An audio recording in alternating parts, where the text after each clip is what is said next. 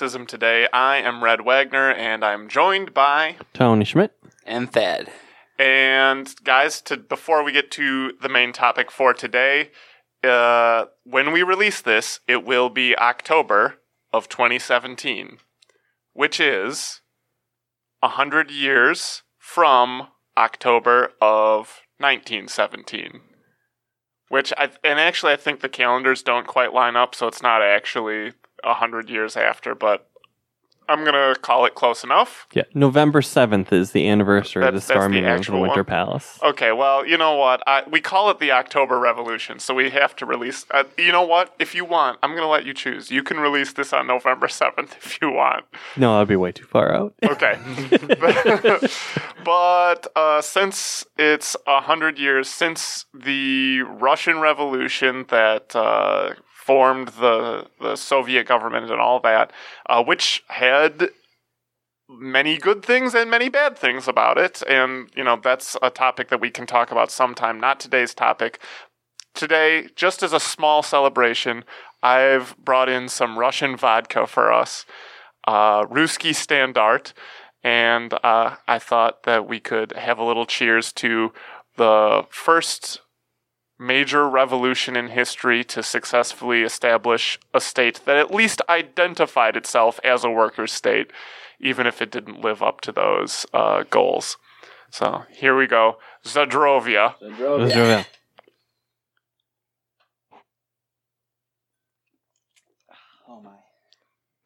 It's got a it's got a harsh start, but then it has a harsh finish. but you know, it's it's actually worth it. It, Oh. it It's started. good. It started off really nice, but then, then Stalin got in there, and it, it just all, you know, it's it's still drug many people out of poverty, but in the end, you know, but there were some internal contradictions that could not be resolved.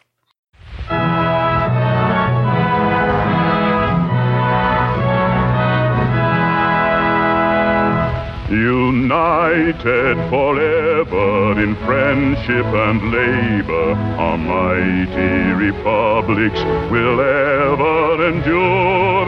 The great Soviet Union will live through the ages, the dream of a people, their fortress secure. Long live our Soviet motherland, built by the mighty hand. Long live our people, united and free, strong in a friendship tried by fire. Long may our crimson flag inspire, shining in glory for all men to see. Through days dark and stormy, while great Lenin led us, our eyes saw the bright sun of freedom above, and Stalin, our leader, with faith in the people, inspired us to build the land that we love. Should. That was me, by the way. I That was not a that. I'll- recording. I didn't speak during that, so I can claim that I was singing just now. All right. All right, so what are we talking about today? Today's topic is on pointless jobs, or as they're sometimes called, uh, BS jobs. Now, this uh, is something that I've been thinking about a little bit recently because it's something that David Graeber has written an article on and done a couple of interviews for. As far as I know, I don't think he's done a major book on it. It's just like a mini project of his.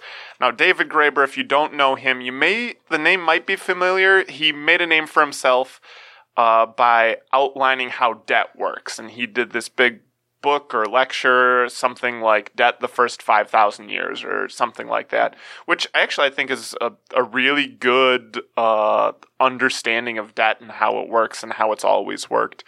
Uh, but that's not the topic for today. Today's topic is pointless jobs, which is just a mini project by Graeber. And I thought that we could discuss it a little bit, add a little Marxist flair. Graeber himself isn't a Marxist, but he's on the left. I think he identifies as an anarchist.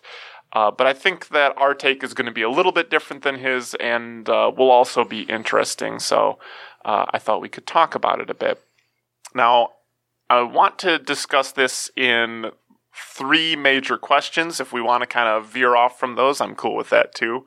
But I thought it'd be uh, a nice way to frame this would be to start with Are there pointless jobs? That's see, that's the easy one. You got to start with a mm. softball. Are there pointless jobs? Two, what makes a pointless job? What jobs are pointless? How do you know a job is pointless? And then three, the hardest one, but probably to me, I think the most interesting is why are there pointless jobs? Mm-hmm. So, first off, the, the softball. Do you think there are pointless jobs? Yes. Yes. Now we'll get into examples of this it, th- through the next question, um, and through talking more in depth about how he talks about BS jobs. But I think it's pretty commonplace. Like you can talk to people, it's not uncommon that at least you've heard someone talk about an element of their job um, being pointless or people actually having jobs or knowing of jobs within their company or what maybe a family member has that was unnecessary, didn't provide too much, uh, um, you know, output uh, for the company or, or anything like that. So I think it's it's not that controversial of a question, no matter where you are politically. So. Uh, and, and that's why I think it's a cool thing that he started looking into as well, to, because it's it sort of becomes a sort of like, oh yeah, it happens. It's stupid that that company allows that to happen. Shake your finger, but then it's kind of everywhere too. Uh, and then why is yeah for sure. So I don't know if I've ever had one that qualifies purely as pointless, but I think in every single job I've had, there's elements of that Yeah, I, inefficiencies, things that weren't necessary, people doing things to kind of have someone doing that thing. So, but not the a product outside of that, not an end outside of just having oh someone's doing that. Good, I I guess. Yeah, I totally agree with you guys. My answer to is there are there pointless jobs is also yes, and I think the point that you made is uh, I am in total agreement with it that it's not really a political stance. People all across the political spectrum, in, including non-political people, I think all agree that there is such a thing as a pointless job. And I think your other qualifier is a really good point to make, which is more common than a job being pointless or not pointless is some element of a job being pointless. I, I don't know if maybe there are some that are entirely 100%, but there's always got to be some Sure. part. You Yeah. know, the, the jobs are made up of many parts. the political thing I think that um, it might be there is that some people would say that capitalist enterprises would cut out that fat. That maybe you'd expect to see a lot of these pointless jobs in, say, government. But what was interesting about what David Graeber um, mentioned in his findings here, um, and we can talk more about that, I guess, too, in a second, was that he found a lot of this actually in the private sector. Uh, there certainly did exist these pointless jobs in government, but it wasn't like that was the overwhelming majority. In fact, he has the perception that more of it was in is in the private sector, based on the interviews that I listened to. Yeah, that I'm. I think that's really interesting, especially if you pair this up with our previous episode where we talked about some standard capitalist assumptions as to how the economy works. If you go through those assumptions, so many of them are focused on the ability to produce more output. Mm-hmm. You know, and and if you look at the what we call a pointless job, and we're going to get to, to defining them, I guess, in a moment here, but just kind of maybe as a way to get into those, is so many of the jobs that I think we're going to define as pointless and that Graeber defines as pointless are one, often in the private sector, and two, ones that aren't producing aren't aren't increasing the amount of output are arguably inefficient based on capitalism's own definitions. Yep. Yeah, and, and just to quickly throw out there, um, in case people didn't read or, re- or listen, not read, listen or uh, don't remember the last one. Basically, the assumption is that the supply and demand meet at an equilibrium point, and that equilibrium point is where a company's marginal cost equals zero. That means if I hire one more worker I won't make money off of them, which means every worker you hire is making you money, thus being productive and efficient. I think what we're going to find here is that I mean, there's problems with assuming that that is is the case anyway. But like, what we'll find is that capitalism doesn't really work that way. There's other interests involved, other uh, reasons that these jobs will appear, and that'll be an interesting thing to talk about too. So, yeah, do we want to start with the next question? Yeah, let's talk about what are pointless jobs, what makes a job pointless, or what qualities of a job are pointless. Mm-hmm. Now, from what I heard, he was so he. I think he called himself an anthropologist. Mm-hmm. Um, so he he was saying David. Um, was and we'll probably link to the some of these like the YouTube video Yeah, and the article. article okay, a couple of interviews. Great. Yeah. So in that, he, he, uh, in case you don't look at those, um, he just talked about talking to people. He would meet people and talk about what he does, um, studying humanity essentially, and, and people would oftentimes let him know about what their life is like. And he just found this uh, a pattern of people talking about their job being pointless, and they'd open up to him because uh, he he studies that, and so he started to compile uh, a list of these, and he broke them down into five categories in one of the videos um, that have sort of demeaning titles. I think we were mentioning, but they're also pretty memorable. Um, so we can kind of go through it from that, like his main five categories, and talk about them because they each kind of have a different flavor as to why they exist and why they're not a real job, why they're kind of a BS job. Yep, and I think that just before we hop into these, because I think you're right that uh, David Graeber's breakdown is a nice starting point for this, and I think it's also important to highlight that he's not um, making his own judgment call; he's allowing people to self-report. Absolutely, yeah. So, so he's just analyzing people who have self-reported as having a meaningless job. Yeah, and uh, so the first category he said was was flunky, um, and he categorized this or he described these as jobs where th- they really weren't necessary. That if you pulled them away, you wouldn't lose much value. Um, and well, example was like a receptionist at a publication company that barely receives any um, calls, but you want to have it there because it looks good to have a receptionist. It's a, just an industry thing that you do. Um, I think you mentioned telemarketers in this category too. Maybe that was a different one, um, but you can think of these. Is, these are positions where they they exist, but they kind. and the reason he said they exist is often because um, you want to have a team of people you're managing. You, as a manager, look better when you have more people underneath you.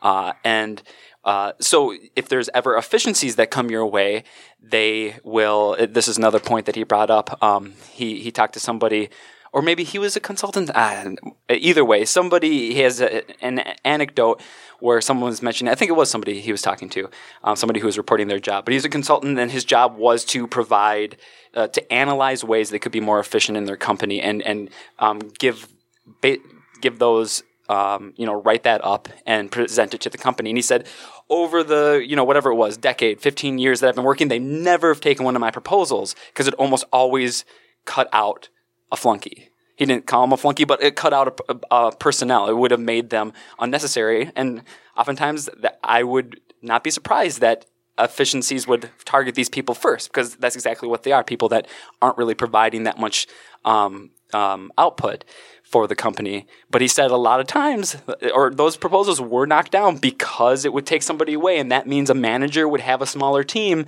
and I guess that would make him look like a worse manager. I think good examples of this are also um, personal assistants, where or, Oh, yeah. or uh, you know when someone has someone that basically like reads their email for them and like deletes their junk mail or whatever, or like reads their meeting list, their calendar to them so that they can tell them, oh, you have another meeting, but like.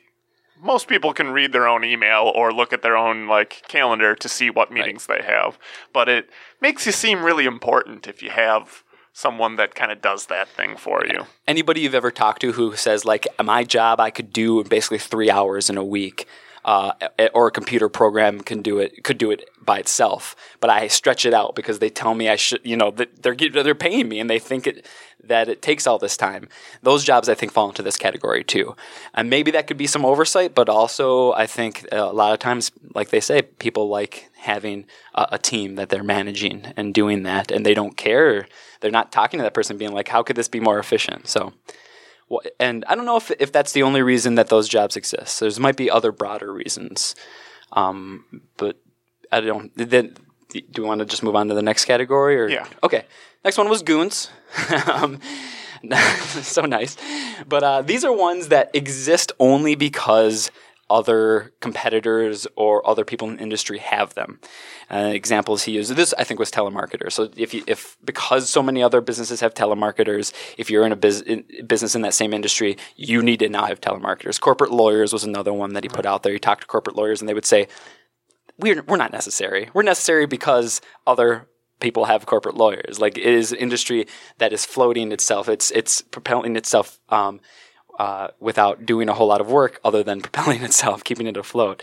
Um, so this is the the next category, and I think this is a little bit different. Um, I guess there's some prestige in you know you having your lawyers. It- Like you, you build up and you have more uh, of a presence out there. It- You know when you have more quote unquote goons. I don't know, but it could also be these other industries that are niches that convince businesses that they're necessary or they make themselves necessary because it's now an edge that everybody else has to also supply like telemarketing or something like that Yeah, one of the things that Graeber says, and I think it highlights this category well, is if nobody had an army, then no one would need an uh, army. yeah yeah Uh, and and so I, the interesting that this is I, a point that I want to come back to in question three, but I think it's important to highlight it now that it's a logical decision at the individual firm level to hire these people. In fact, you you'll fall behind if you don't many times. You know, if the if your competitors have corporate lawyers and they bring a case against you,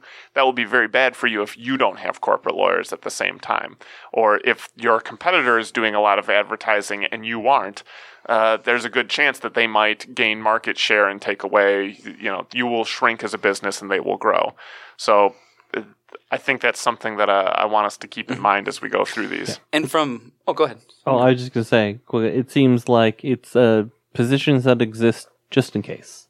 Right. Yeah, and that's why it like being in that position and, and reporting on this, your experience is a little bit different than the flunky in the sense that you do have something you're doing as a telemarketer. You're constantly making calls, but like we like we mentioned last episode with uh, like spam mail and things like that, the usefulness of what you're doing. There's a very small um, return on investment in, in what you're doing. Very few people actually. Uh, encounter a telemarketer and it works and they make a sale, right? But you do so much of it. And because everyone else is doing it, you got to do it to keep up. Um, and so you're doing the job, you're probably pretty active, but the amount of worth you feel like you're providing is low. That's opposed to a flunky where I think oftentimes there's, they're not working. They actually are doing things where they're just there sitting. Um, so a goon might be a little more active, but they're aware that they're not necessary. Uh, their whole industry could be cut out and everything would be fine.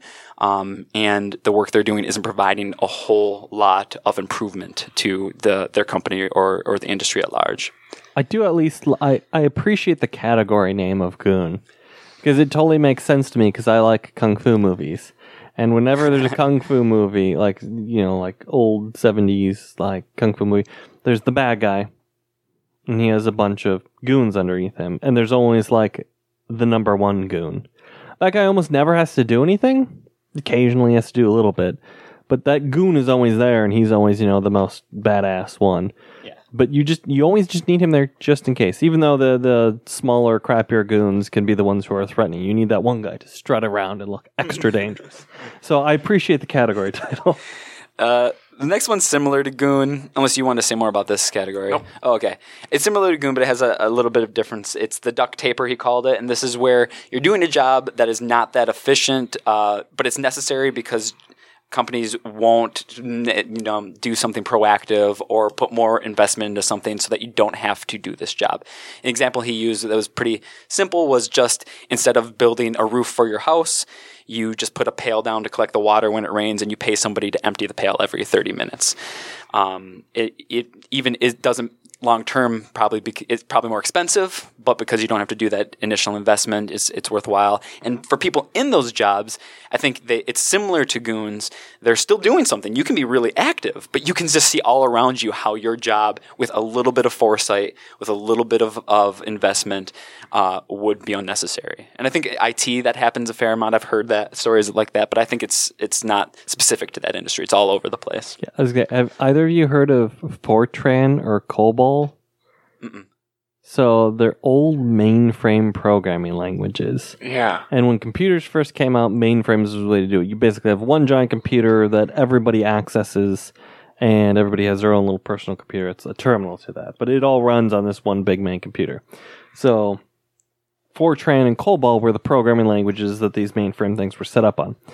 And just like you mentioned, companies are too cheap. It's so expensive to upgrade all of your like base software if you're a company, especially if you're a giant company.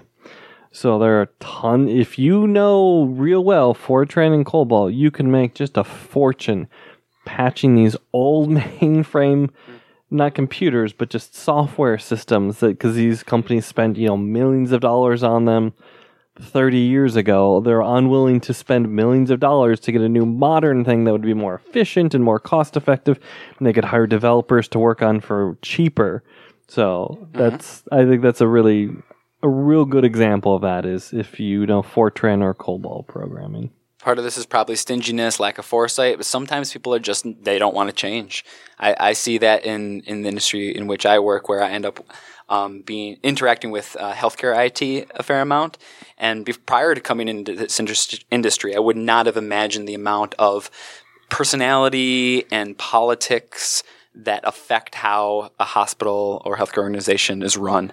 Um, but man, just somebody coming in and, and having a real strong vision on, or, or not a vision, a real strong idea of how things should work because they worked that way in the past can totally just hit the brakes on efficiency, productivity. Uh, and they don't care because if things still work, it, they work because of what they did. Even if things get slower, they could. I, I don't really know how it ends up working, but it doesn't seem to affect the actual outcome or efficiency. Doesn't need, seem to affect uh, those people in those cases. They still think it's fine. So I think there's a, potentially a lot of causes for this one. Yeah. Oh, also as anecdotal, my wife worked for a university bookstore for a long time. I think they were owned by Barnes and Noble or something like that. They backed their data up on literal tape. Literal cassette tape is what they backed it up and sent it off to corporate on in, you know, 2000s. The well, last two we can go through a little quick, more quickly too. It's the box checkers and the taskmasters. Box checkers are people that are doing something that could be automated, uh, that you know, but they're but they're doing it by hand. For instance, I don't know if you want to throw your your university under the bus a little bit here, but you mentioned one earlier. oh, yeah. Um, so in order to, Before we were taping, by the way, not Yeah. earlier in the episode. Yeah, so um, I'm finally going to graduate my undergrad degree. Yay. Um, that's right. I'm going to mention as many times as I can before that happens. It is. It's worth mentioning. It's awesome. Um, and so you apply for graduation, and they have a system that's in there that you know, like you know, when you're ready to graduate because it shows you that you've completed everything.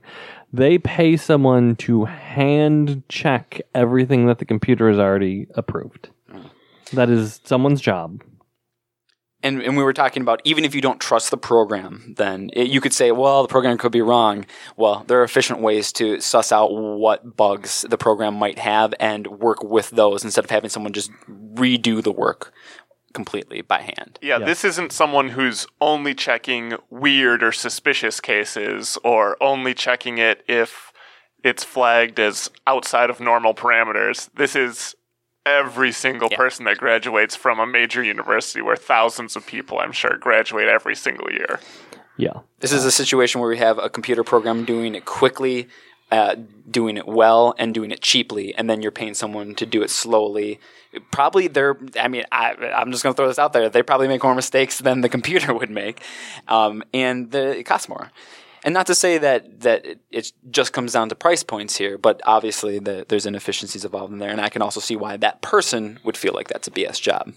Yeah. Um yeah, it's and I'll say from somebody coming from like a software perspective, any any questions about the integrity of the results of the software, that should be part of the development of the software and the selling of that software to make sure that that's not an issue. Go Warhawks. then the last one, taskmasters. These are going to be your middle management folks, people who exist to tell other people what to do over or to oversee them.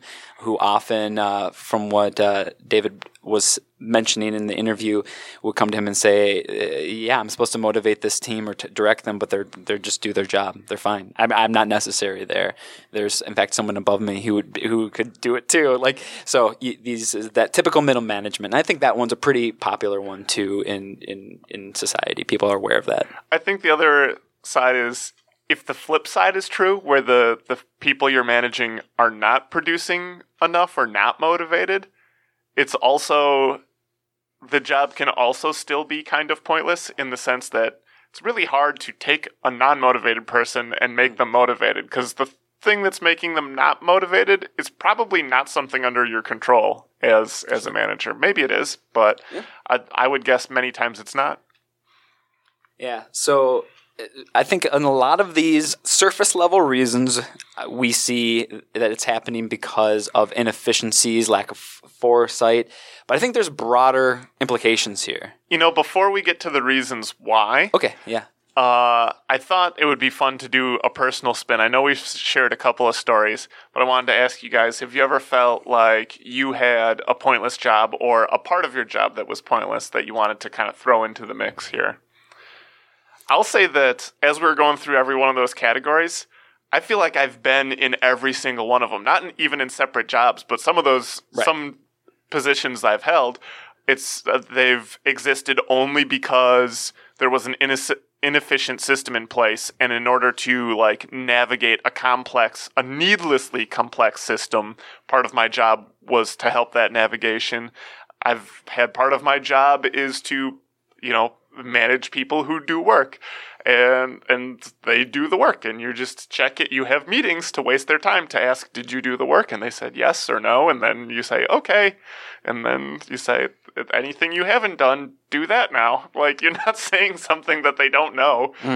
Um but yeah i mean just as i go through that i feel like i've been in that position not 100% of the time but quite often Yeah. I, I find myself in one or more of those positions I've definitely been. I've had jobs that weren't just that. Um, so, I, I- but I think I'm lucky in that regard. I think plenty of people have, but I've definitely had flavors of of those categories, um, but like the box checker for sure. Um, and I don't know, but yeah, m- more more.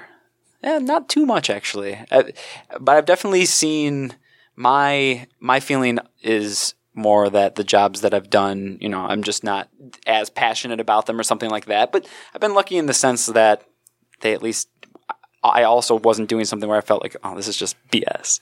But yeah, I think most jobs have some some tinges of a few of these categories. So I wouldn't be surprised if you listening to this right now um, can relate to that as well. you know, I'll throw another thing in there. I'm not sure if it fits in strongly to any of the categories. When I was a public school teacher, um, there was a big part of my job which was, I'm going to call indoctrination, which was there to enforce a strict hierarchy on the students. You know, you had to make sure that the students understand that you made the rules for the classroom and if they deviated from those rules that they would be punished for it and then you had to enforce that to make sure that they understood that it would always be enforced and so they, they wouldn't deviate from that.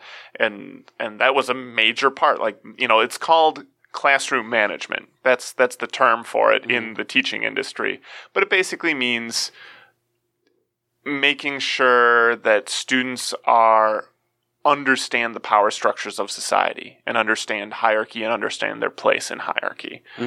Um, and while it's not pointless in the sense that it does help you navigate the capitalist system as an employee or makes you useful to capitalists as a future employee because you do the things that are expected of you.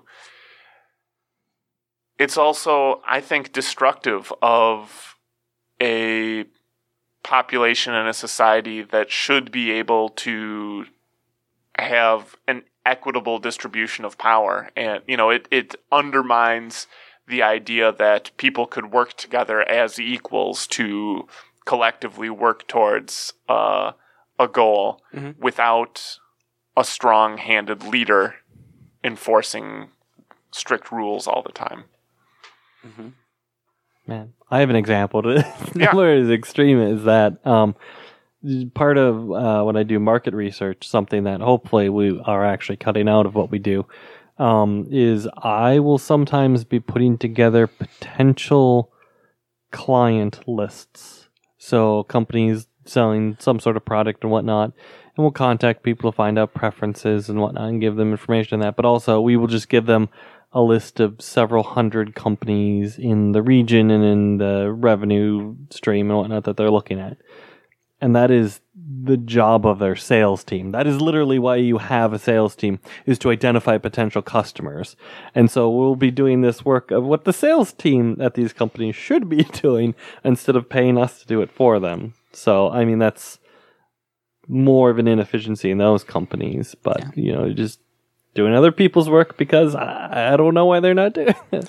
and and sales is an interesting topic too because it's it's a little bit different than how economics is portrayed like in the last episode in in the standard textbook where you're meeting a need that exists you know where marketing often is trying to create a need it's it's the mm. business finding their customers whereas normally capitalism is presented as the customers finding the business because they're interested in the product and not convinced or tricked or whatever into buying the product Right. That's why Sriracha is the perfect product.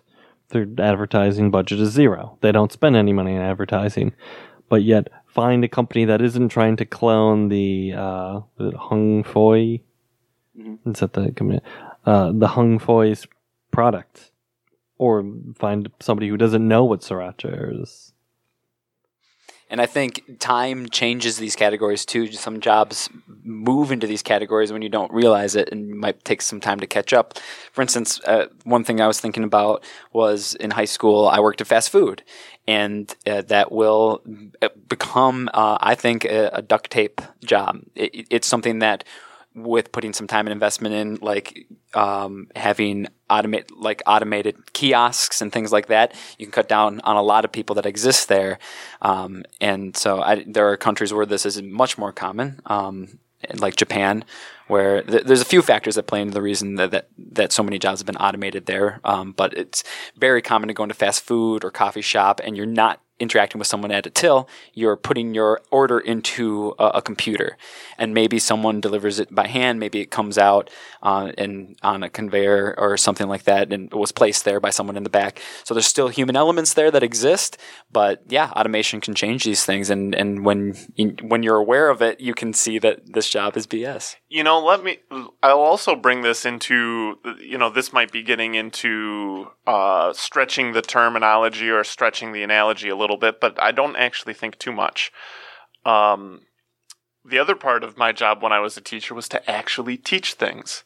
And in many ways that is becoming a duct tapey kind of job because well why do you deliver the same lecture more than once? You could record it or it or maybe someone could just read the book. You know if you're teaching from a textbook you may be just presenting the same information that's available in the book. Maybe presenting it in a different way or adding a little twist here or there but it might not be very much different than what's there in many ways if learners are self-motivated then the teacher in many ways becomes redundant. Now, I don't think in all ways, but in some important ways does. And and I think we're we have an education system based on something that relies heavily on the teacher, but especially with technology now the way it is, recordings and being able to like go back and watch the lecture multiple times if you want or whatever. You know, I think some of that is maybe a little bit behind the times. I still think that there's an important place for the human element in learning something new. I think there's a way that your brain engages with new material in a deeper, more important way when you're actively engaging with another human about that thing. And some people need that. I mean, some people couldn't just sit with a textbook or just watch a video. Some people they would be better for them, but the, most people needs at least some element of that, and some of them need that completely. Yeah, yeah, exactly. But the I think the interesting part now is I think we're assuming that everyone needs it for most of the time. And there's something here that I think slows down progress and innovation that we're touching on, which is that the idea of, making things more efficient or more effective that cuts out jobs is bad. Like even hearing that, like, oh, I don't want teachers to not have as many jobs, but that's all based on the premise that when those jobs are, go away, people get nothing, and you're just unemployed. And that's and that's something I think at the at the heart of this too is just identifying that work is good for its own reasons. That someone who is not working is bad and wrong, or not working as much is bad and wrong. Uh, that's kind of at the heart of a lot of these because why have people? Why justify it um, if your whole ideology is surrounding uh, that doing work is good in, in, in of, itself. Doing really good work and working hard makes you rich, and that's really good. So then, why why support all these jobs that are needless, that people aren't doing anything, that they're not working very hard in, oftentimes, and they're aware of that? Well, you support it because you don't want to go the alternative, which is to say, oh, eventually we can make things super efficient, and the amount of time, the amount of work that needs to be done won't equal the amount of people we have to do it. It already doesn't, but it'll be way more, the, the inequity will be much bigger. And we have to talk about like basic universal income or something like that. We have to start broaching those topics. So we can't. We can't do that. And I think that's the revealing thing when people think of this and they're like, oh, it must be government jobs that are like this. Government's so inefficient. Like, no, this is a larger ideological trend. This is something that has to do with a resistance towards, I think, and I, and and David mentions this too, like not wanting to to challenge the idea that we always have to be working. It's always the most important thing. So, oh, sorry. I brought up a meme here quick to show you guys, and we'll share it. This is from Turning Point USA, who are, I think they tout themselves as being like a campus free market organization. And so this is supposed to be an anti socialist meme, and it's a building that says, uh, socialism sign up here, and there's two doors. One of them says, uh, work hard, keep half, and the other one says, no work free stuff and it's everyone lined up in front of the no work free stuff door and this is meant to be an against socialism argument because don't you know it's inherently bad to not work um When the truth the truth behind this is that as our technology has allowed us to, I mean, at the base level, create food for so many people and or, or and get cheaper electricity and uh, more efficient housing to be created that you really do. I mean, it's not ever going to be no work, but the amount of human activity that has to go into everything uh, is is decreasing. I I um, read a cool blog post, so I, I will add before I go into this caveat that I, I don't know if all the numbers in here are, play out exactly, but the, the thought of this I think is is compelling um, and he'll hold some truth. But talking about what the amount of man hours that would go into um, allowing a person to live. Um, in the past, that might have been a lot more because, say, a single farmer in, in one cro- um, year's yield of his crop could feed 100 people or something like that. Nowadays, that's not the case. A single farmer with technology and, and advancements in, in um, GMOs and things like that, you could feed thousands. So the amount of time that goes into getting food to just survive has gone way down. The amount of time to, like I mentioned before, housing, the amount of time to create the, the clothes you need to wear, all the goods you have because of technology, the amount of human work hours has, has dropped. And maybe human work hours to just survive as a person, eh, maybe like 5,000 human work hours have to go into having you as a person survive your whole life. And that's where I'm saying that, you know, these numbers might not be scientifically accurate, but think of it that way but we definitely don't work 5,000 hours in our life. Um, and, and so where's all that other, uh, profit going? Where's all that other value and that labor going? And when I started thinking about it that way, I was like, man, yeah, what's going on? And as that drops and we're more resistant to accepting that it's dropping, it's just going to create worse and worse conditions for people. People are going to be in more and more BS jobs, and more people will be unemployed. And it's something that we really need to talk about. We've dived pretty deeply, I think, into that third question of why do we have these BS jobs? And I'm glad that you kind of outlined David's stance on that, which is that we've got kind of this Protestant work ethic kind of left over. This idea that everyone needs to be working, and if you're not working, you're not justifying your existence, and, and you need to be working hard. I think that is part of it. That it, it's part of it that there's kind of this contradiction in capitalism between let's be efficient and hard work is good.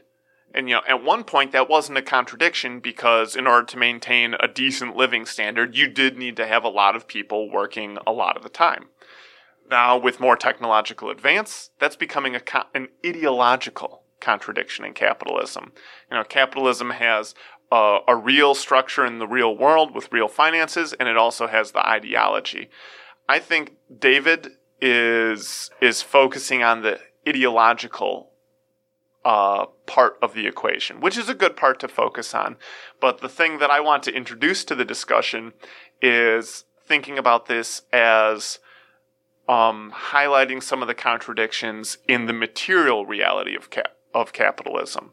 So if we go through some of the the um, categories and ask, maybe you know, and ask maybe it's not an ideological reason why they're there. Maybe there's a material reason why they're there. Because if you look at it from the individual firm point of view, if I am the CEO of a company, it's not necessarily the society's commitment to valuing work that drives me to create the BS jobs in my company. You know, arguably, if you could buck that trend and and ignore that, you could be more efficient and therefore gain a better position in the market. So why is it that individual firms choose to make these pointless jobs?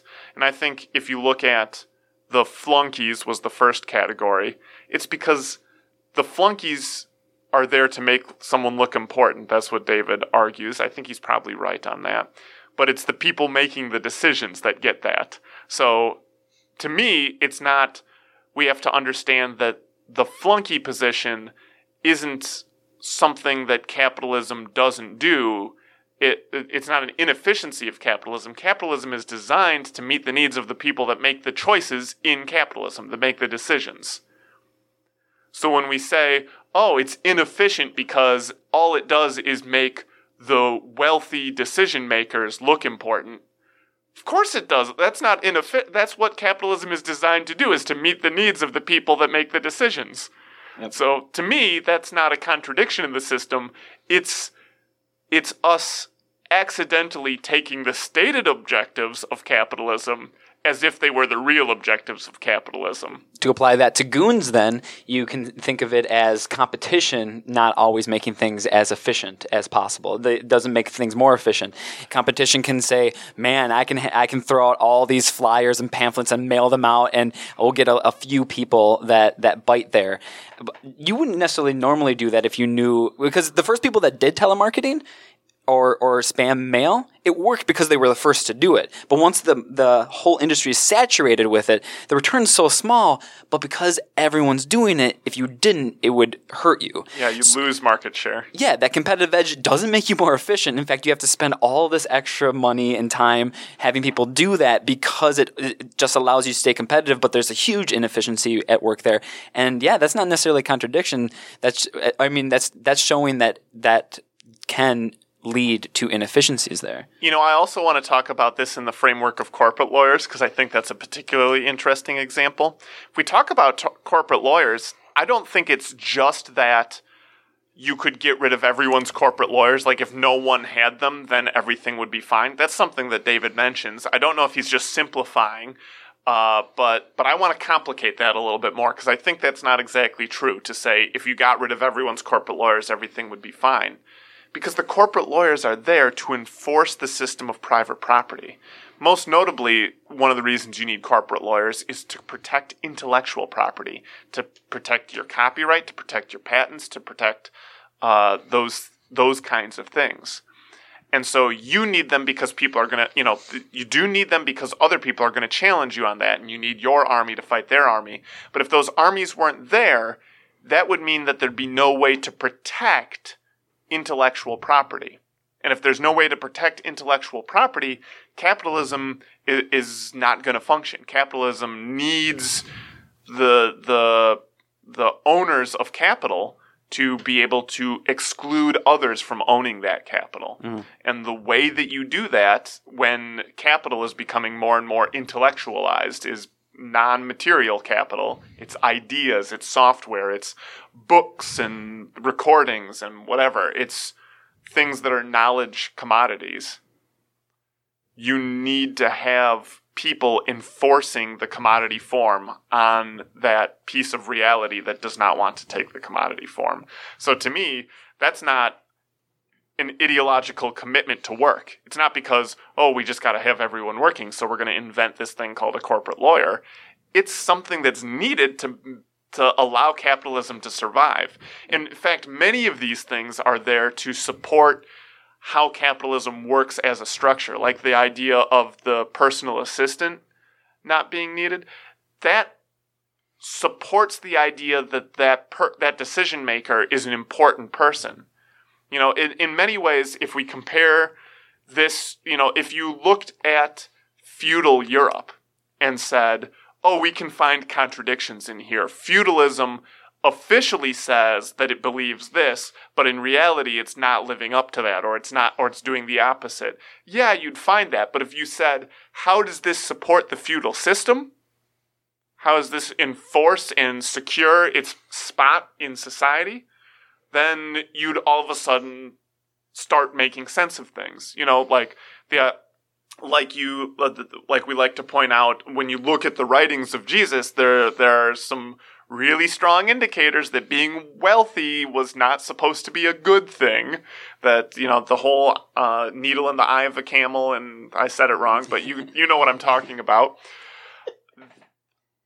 Like it, you know, in a feudal society, you could say, you could say, well, how is the king hmm. chosen by God if that if our God has said this?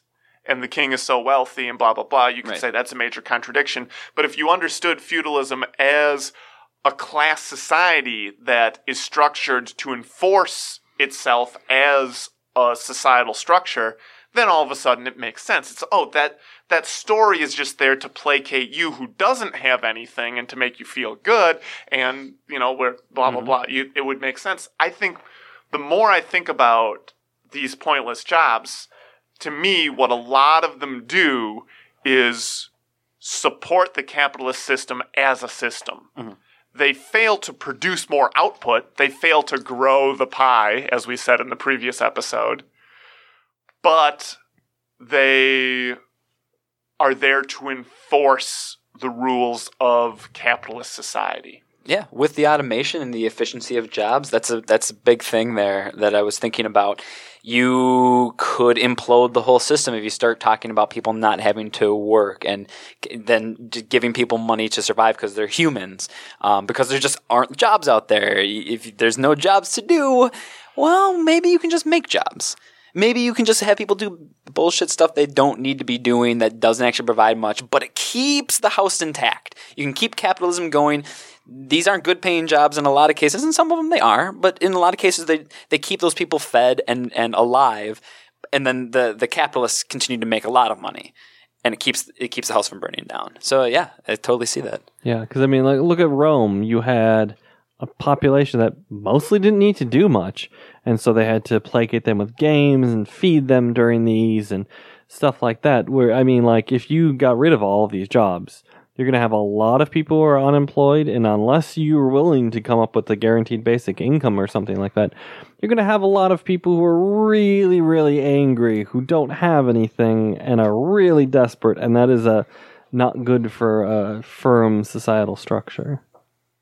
But what helps is convincing your populace that I don't know, the people without those jobs that are angry are the problem. I don't like Right. it, can, it can only work for so long, I'd say, before people get wind of it. But I think that's what they you often try to do. You have that ideological sort of uh, m- like mind control, like get get get them believing in the thing that is is not working in their best interest at all. Look at the way media talks about millennials. I mean, millennials are facing Oh God, yeah, the the example. worst economic uh, situation since the Great Depression. In some ways, even worse because it's kind of being ignored.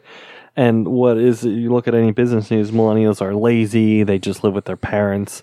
They can't buy houses because they like avocado on their toast. No, not just they can't buy houses; they're ruining the housing market. Right, like, right. like stuff like that. Like, in a way that the financial crash and subprime mortgage crisis didn't, obviously. That's a really good and, and their low salaries have nothing to do with the Yeah. fact that Low salaries, huge debt, need a job because you got to pay that debt. Yeah, you know, uh, huge healthcare bills.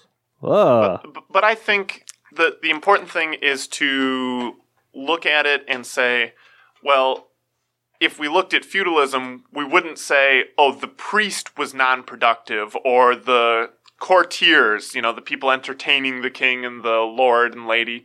We're not, you know, the point isn't that everyone is involved in the production of all of the commodities needed for society.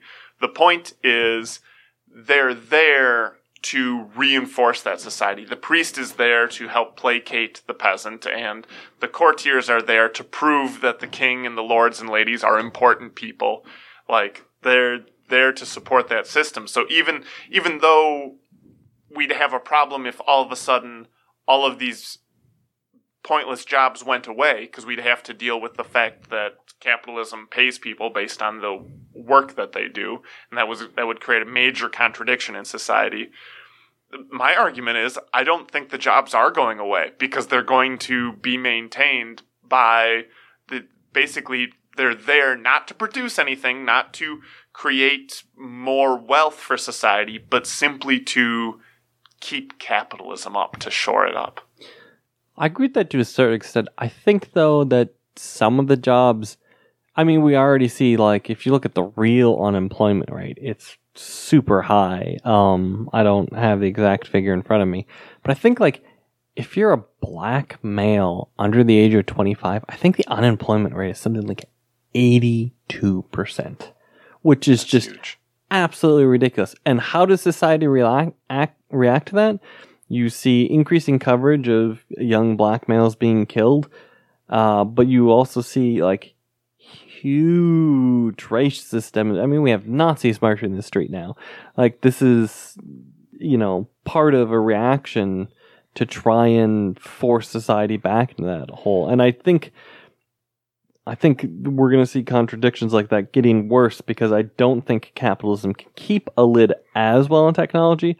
Like I think especially automation um, is the one that like keeps eking up. You know what? You make a good point, and that is if the same goal, shoring up capitalism, can be achieved through an automated means, then those jobs may go away.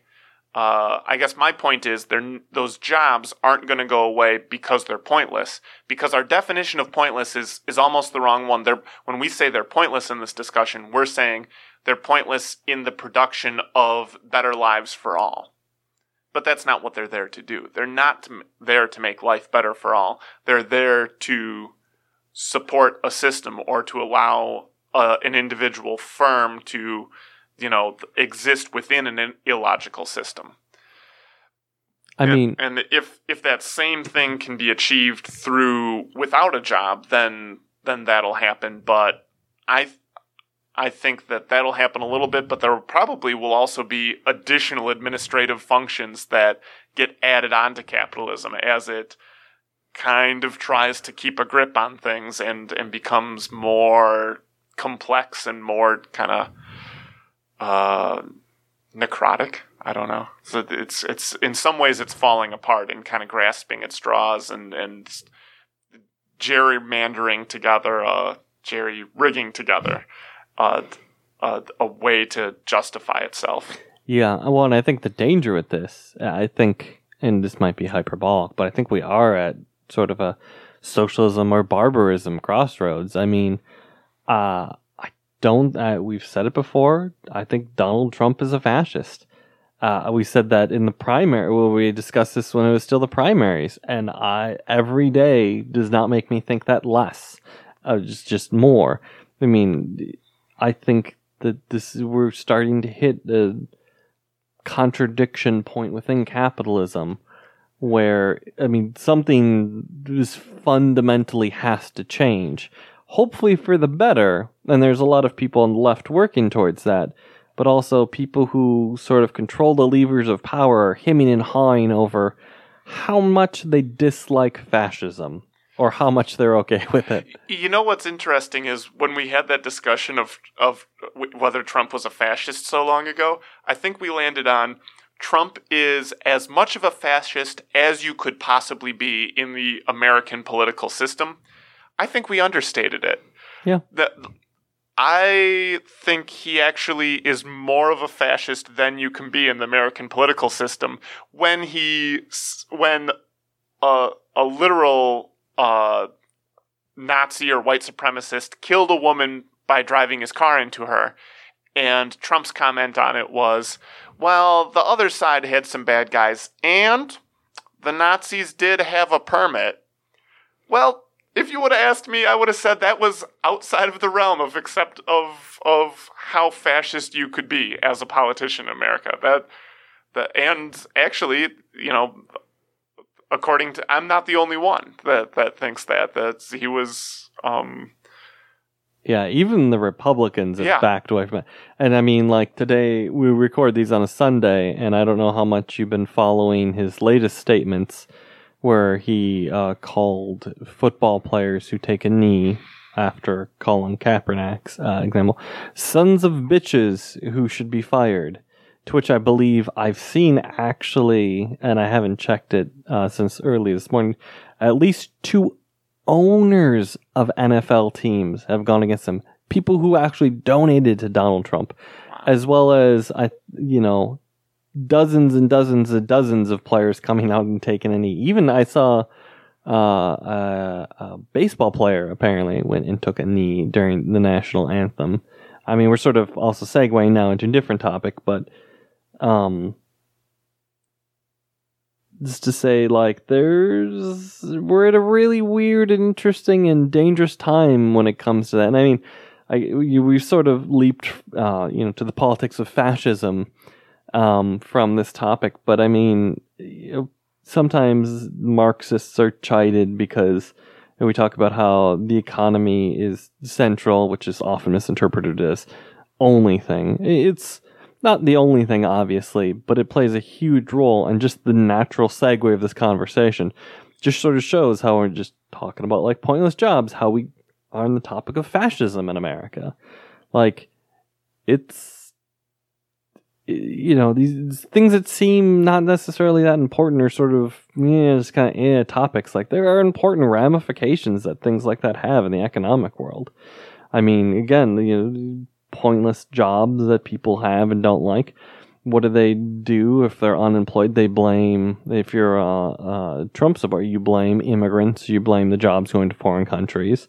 Like these, these things are tied together. Like the good old days when you could work a factory job and, you know, be middle class, you know, versus now where you can barely make ends meet and you're probably in a deindustrialized area where the biggest industry is manufacturing meth.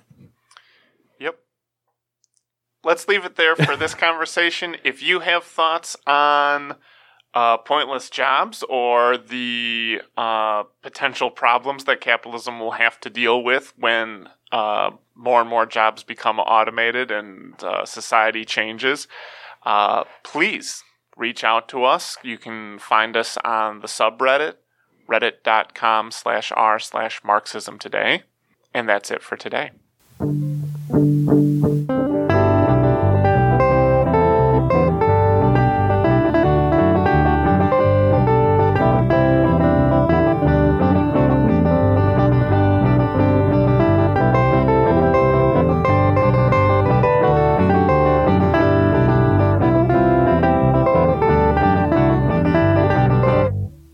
Marxism Today is created by Red Wagner and Tony Schmitt.